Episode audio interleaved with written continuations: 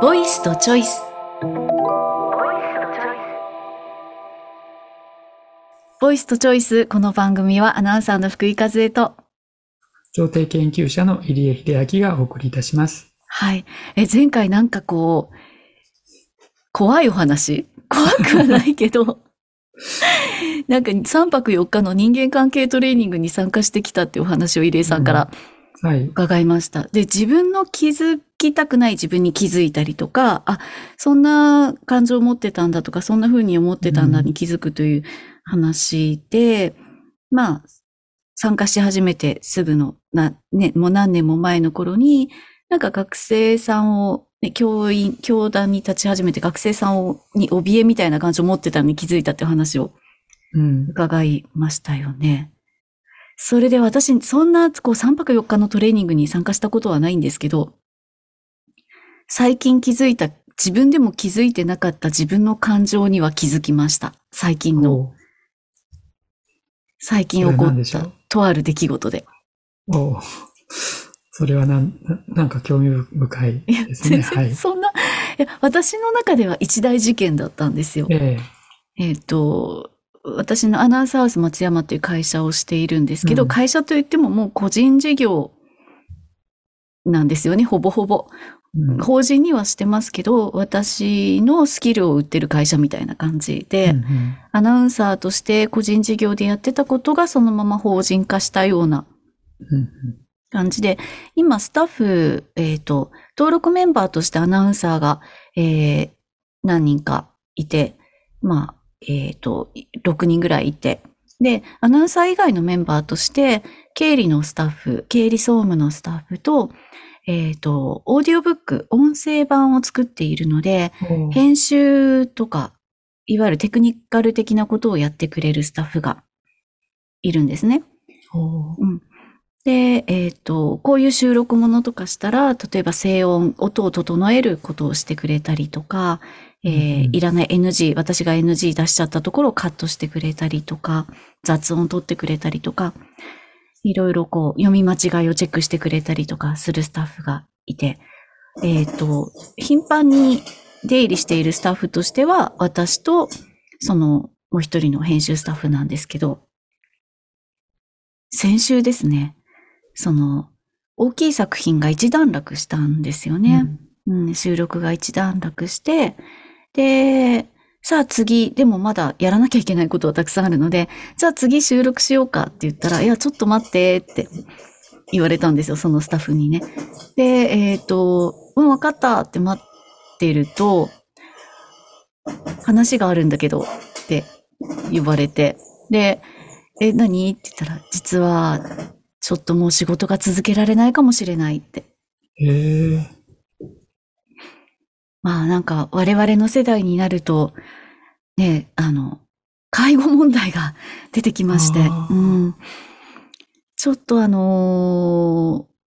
ーあ、女性スタッフなんですけどね。うん、で、えっ、と、ご自身のご両親と、ご主人のご両親とにちょっと手がかかり始めて、えー仕事を抱えながらやっていると、決して仕事の分量的には多くはないんですけれども、脳みそを取られると。やっぱり家のこと、介護のこととか、ね、子供のこととかも考えながら、仕事も抱えていると、あ、あれやってない、これやってない、あれもっとこうしなきゃ、ああしなきゃっていう、もう、あの、責任を取ってやってもらっていることなので、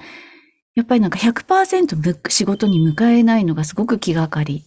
だし、やるなら私は100%で向かいたいんだと。うん。でもどうしてもやっぱり家のことがあって、そっちでも頼りにされてしまっているので、それは避けて通れないから、ちょっとこの大きい作品が一段落したところで仕事一区切りできないだろうかって言われたんですよ。もうそれは致し方ないので、ええ。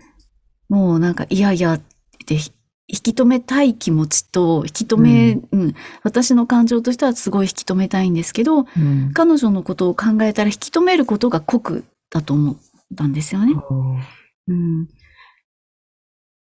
で、もうわ分かったけれども、私もゼロにされるのは苦しい、しんどいから、ちょっと、あの、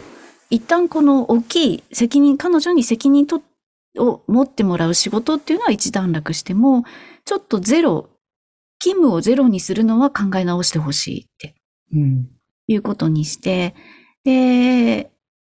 結局、まだ来週もう一回話し合う、話し合うというか、今後うんどんな風に継続していくのか、ゼロにするのか、ちょっと残すのか、うん、ちょっと話し合うことにはなってはいるんですけど、うんなんかすごくショックで、うん。で、なんか、私、その話をされてから、3日間夜になるとポロポロ涙が出てきて。で、なんだろう、この感情と思って。うんと、じゃあ彼女がいないと仕事が全くできなくなるのか、他の人を雇うのかって、彼女としては他にいい人がいたら、その人を雇って、で、うん、私は引退みたいなこと言われたんですけど、私も誰でもいいわけではなくって、うん。彼女だからお願いしていたんですよね。で、うん彼女はいわゆる NHK 時代の、えっと、編集さんで、で、もう、あの NHK の仕事は引退してて、その、お家に入ってたんですけど、やっぱりちょっと時間があるんだったら手伝ってっていうことで、うん。週に何回か来て、私がこう困った時とかにそうやって手伝ってもらってたんですよね。なので、こう誰かを、じゃあ彼女が辞めるから誰かを雇うっていうのは今のところ考えてなくって、で、彼女と同じような感じで来てくれる、同じような人材がいたらもちろん考えはするんですけど、うん。誰でもいいわけではなくて、彼女だから頼んでいたっていうのがあって、なんか毎晩毎晩3日間ぐらい泣いてて、今も思い出したらちょっとポロッと涙が出てくるんですけど、なんかまるで失恋だな、みたいな。でもかといって別に個人的なそういう感情があったわけでもなく、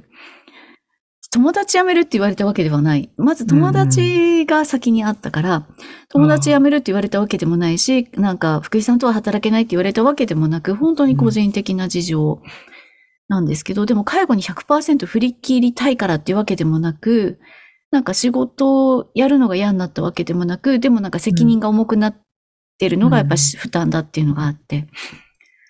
ああ、なんで私はこんな涙が出てくるんだろうっていうことに向き合いました、この一週間。ああ、そうだったんですね。うん。で、やっぱりこうね、人間関係トレーニングではなかったんですけど、もちろん。うん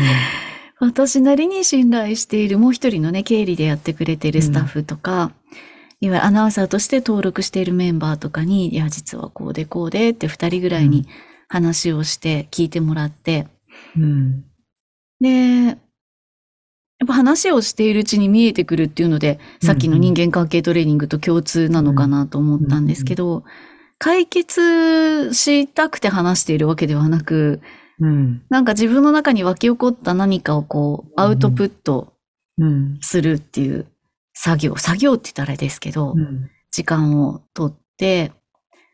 で、3日目ぐらいに、ふと気づいたんですよ。そのスタッフに話してる時に。うん。うん。ああ、私寂しいんだって。ああ。で、彼女がいなくなる寂しさっていう、なんかこう、彼女にがいなくなるから寂しいっていうんじゃなくって、私の中で、こう、もともと持ってる寂しさうん。うん。が反応して涙が出るんだっ。て思ったんですよ。っていうのが多分私、実はその、みんなと一緒に何かをやるより一人でやりたいタイプなんですね。うん。うん。一人で黙々と作業するの好きだし、みんなが寄ってたかってわーって言われるよりは、なんかもう自分のペースをこう乱されるのがちょっと苦手なので、うん。自分のペースで時間がかかってでも黙々とやりたいタイプなんですけど、だから私一人でも平気ってずっと思ってたんですよね。でも、なんか知らず知らずこの2年間彼女にずっと仕事を手伝ってもらって、もうあの、いわゆるビジネスパートナーではあるんだけれども、なんかこう、私の杖みたいな、ねうん私を支え、本当に支えてくれてる人だったので、うん。なんか、すごく頼りにしてて、うん。彼女がいるから寂しくなかったんだなって思ったんですよね。なんかこう、つかず離れずで、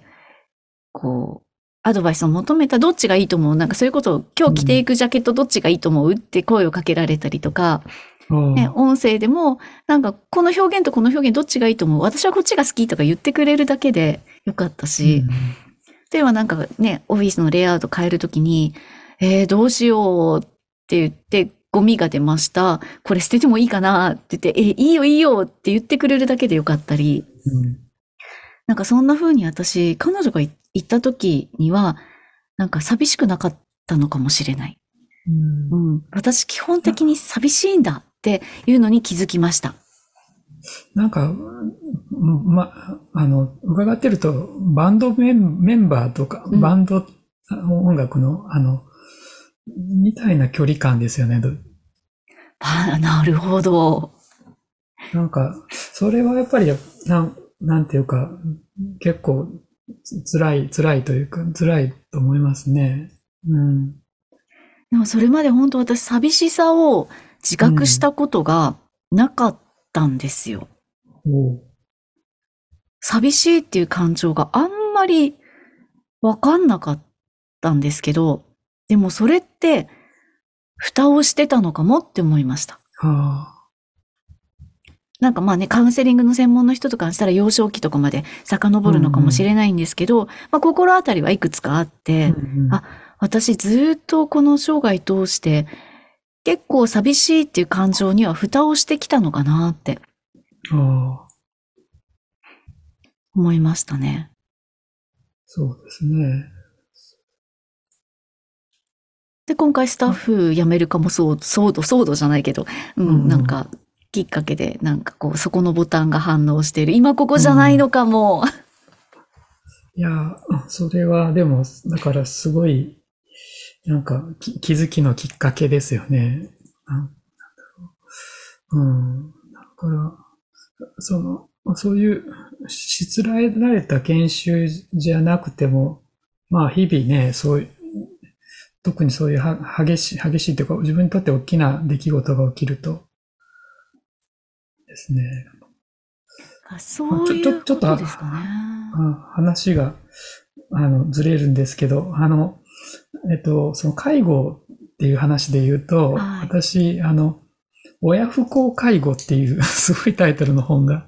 ああるんですけど、はい、親不孝介護。親不孝介護。はい。あの、すごいいい本だったので、はい、あの、あの、なんかおす、おすすめしたいなと思ったんですね。あ。の、ど、どういうこと書いてあるかっていうと、はい、あの、なんか、まあその方もそうかもしれないし、まあそれはちょっと違うかもしれないんですけど、あの、ま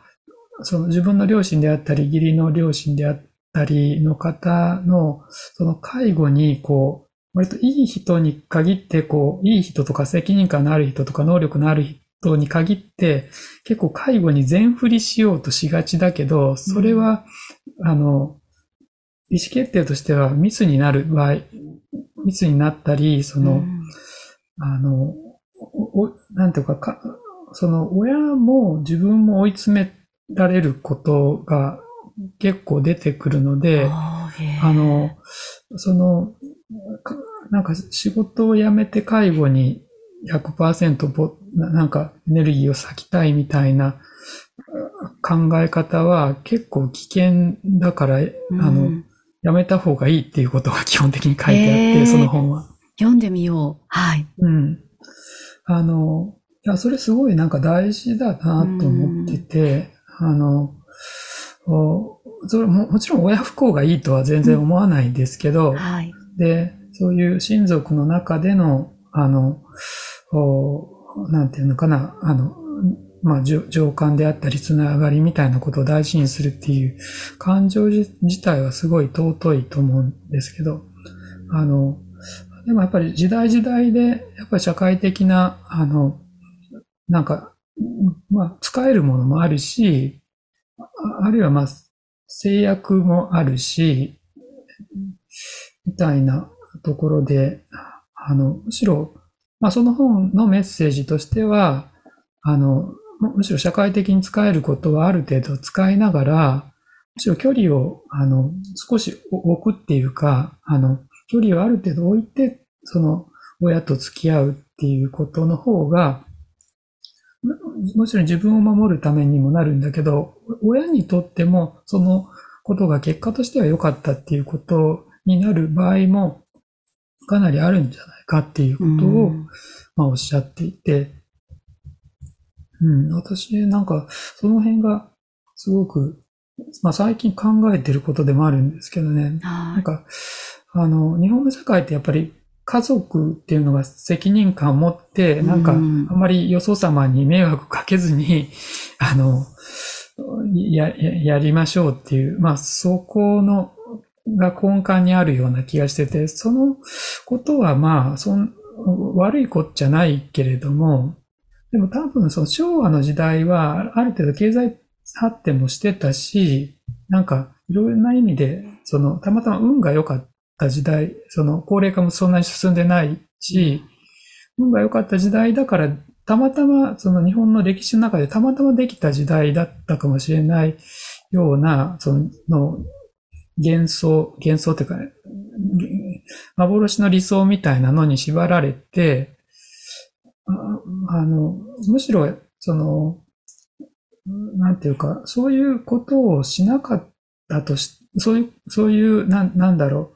う、全部仕事も辞めて、あの、親の世話をするみたいな結論をしなかったとしても、まあ気持ちはちゃんとつながるとか、うん、あの、ある種の、まあ、連絡を取ったりとか、なんか、あの、そういうこともしつつ、まあ、まあむしろ騙し騙し付き、付き合うということの方が、日本のその歴史の中でずっとやってたことかもしれないので、うん、まあ昔はもっとひどいこともいっぱい、江戸時代とかね、その、乳母捨てとか。乳母捨て山のとかね。まあ逆に子供の間引きとかもそういうの多かったって言いますけど、まあそういうのが復活するのはいいとは思わないけれども、うん、あの、その長いあの時代の中で、その、どういう価値をどういう次の世代に引き継いでいくかっていうことで考えるときに、その、なんていうか、今のシニア世代を支えるために自分を、あの、全犠牲にするっていう発想っていうのはちょっと違うのかもしれないっていうことは、なんか結構考えますね。そうなんですよね。なんか、あの100%振っちゃう怖さみたいなのもあって、なので、なのでって言ったら、あの、おこがましいんですけど、うんと、ただ、彼女の言う脳みそを仕事に取られてしまうっていうので、100%介護に向きたいわけではないけど、なんか、えっと、仕事が中途半端になってしまう怖さみたいなのを言われたんですよね。うん、そうなので、まあ、これは来週の話し合いなんですけど、なので、の、こう、責任を分散させるというか、今一つの作品収録するところまでは一緒にやって、あと編集するところでも彼女に全振りしてたんですけど、うんうん、なのでこう、自宅には持ち帰らないようにしたりとかもしてたんですね。でも、あの、もう自宅に持ち帰るどころか、逆にこう、私がもう全部、なんていう、今日来てくれさえすれば、今日はこれをやってくださいってお願いをして、で、それが終わって帰ってもらうから、もうあの、脳みそも脳も心の置き忘れじゃないですけど、うんうん、気持ちの置き忘れをしない状態で、もう時間だけ来てもらったら、来てる間だけ仕事のこと考えてもらって、うん、自宅に仕事の気持ちを持ち帰らないでいい状態にして、まあその、続けませんかっていうお話はしようと思っていて、うん、っていうのがあの、私が自分で会社やっててなんですけど、育児介護に優しい会社だと思うんですよ っていうのは、あの、勤務時間決まってないですし、うん、私もそうだけど、あの、仕事があればあるし、ない時はないし。うん、で、融通は聞きます。で、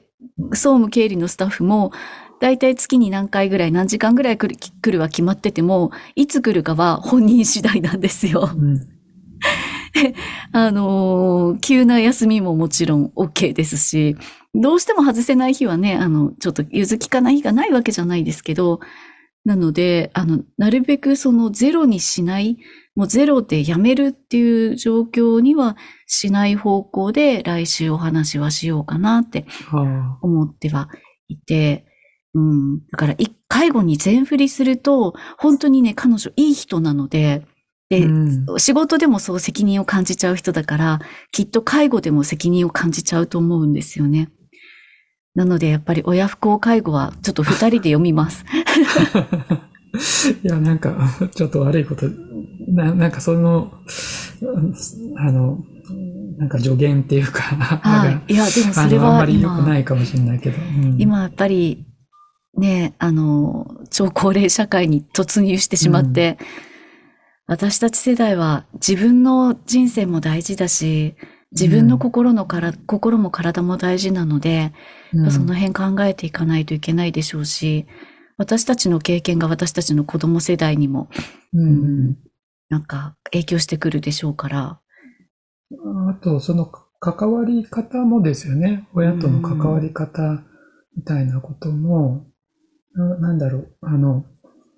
その上の世代のの言うことが絶対みたいなことではない形で、あの、でもまあ、ちゃんと対話をしながら盛り合っていくっていう、まあ理想だけど難しいけど、そういうその難しさをむしろやっていくことの大事さみたいなことをまあ考えますけどね。うん。うん、まあ理想主義かもしれないけど。どうですかね。まあ、いずれにしても人間関係ですね。うん。いや、そうですよね。ね本当に帰ってくるっていう。はい。この辺でお時間になりました。じゃあ、今回はこの辺にしたいと思います。ありがとうございました。ありがとうございました。ボイスとチョイス。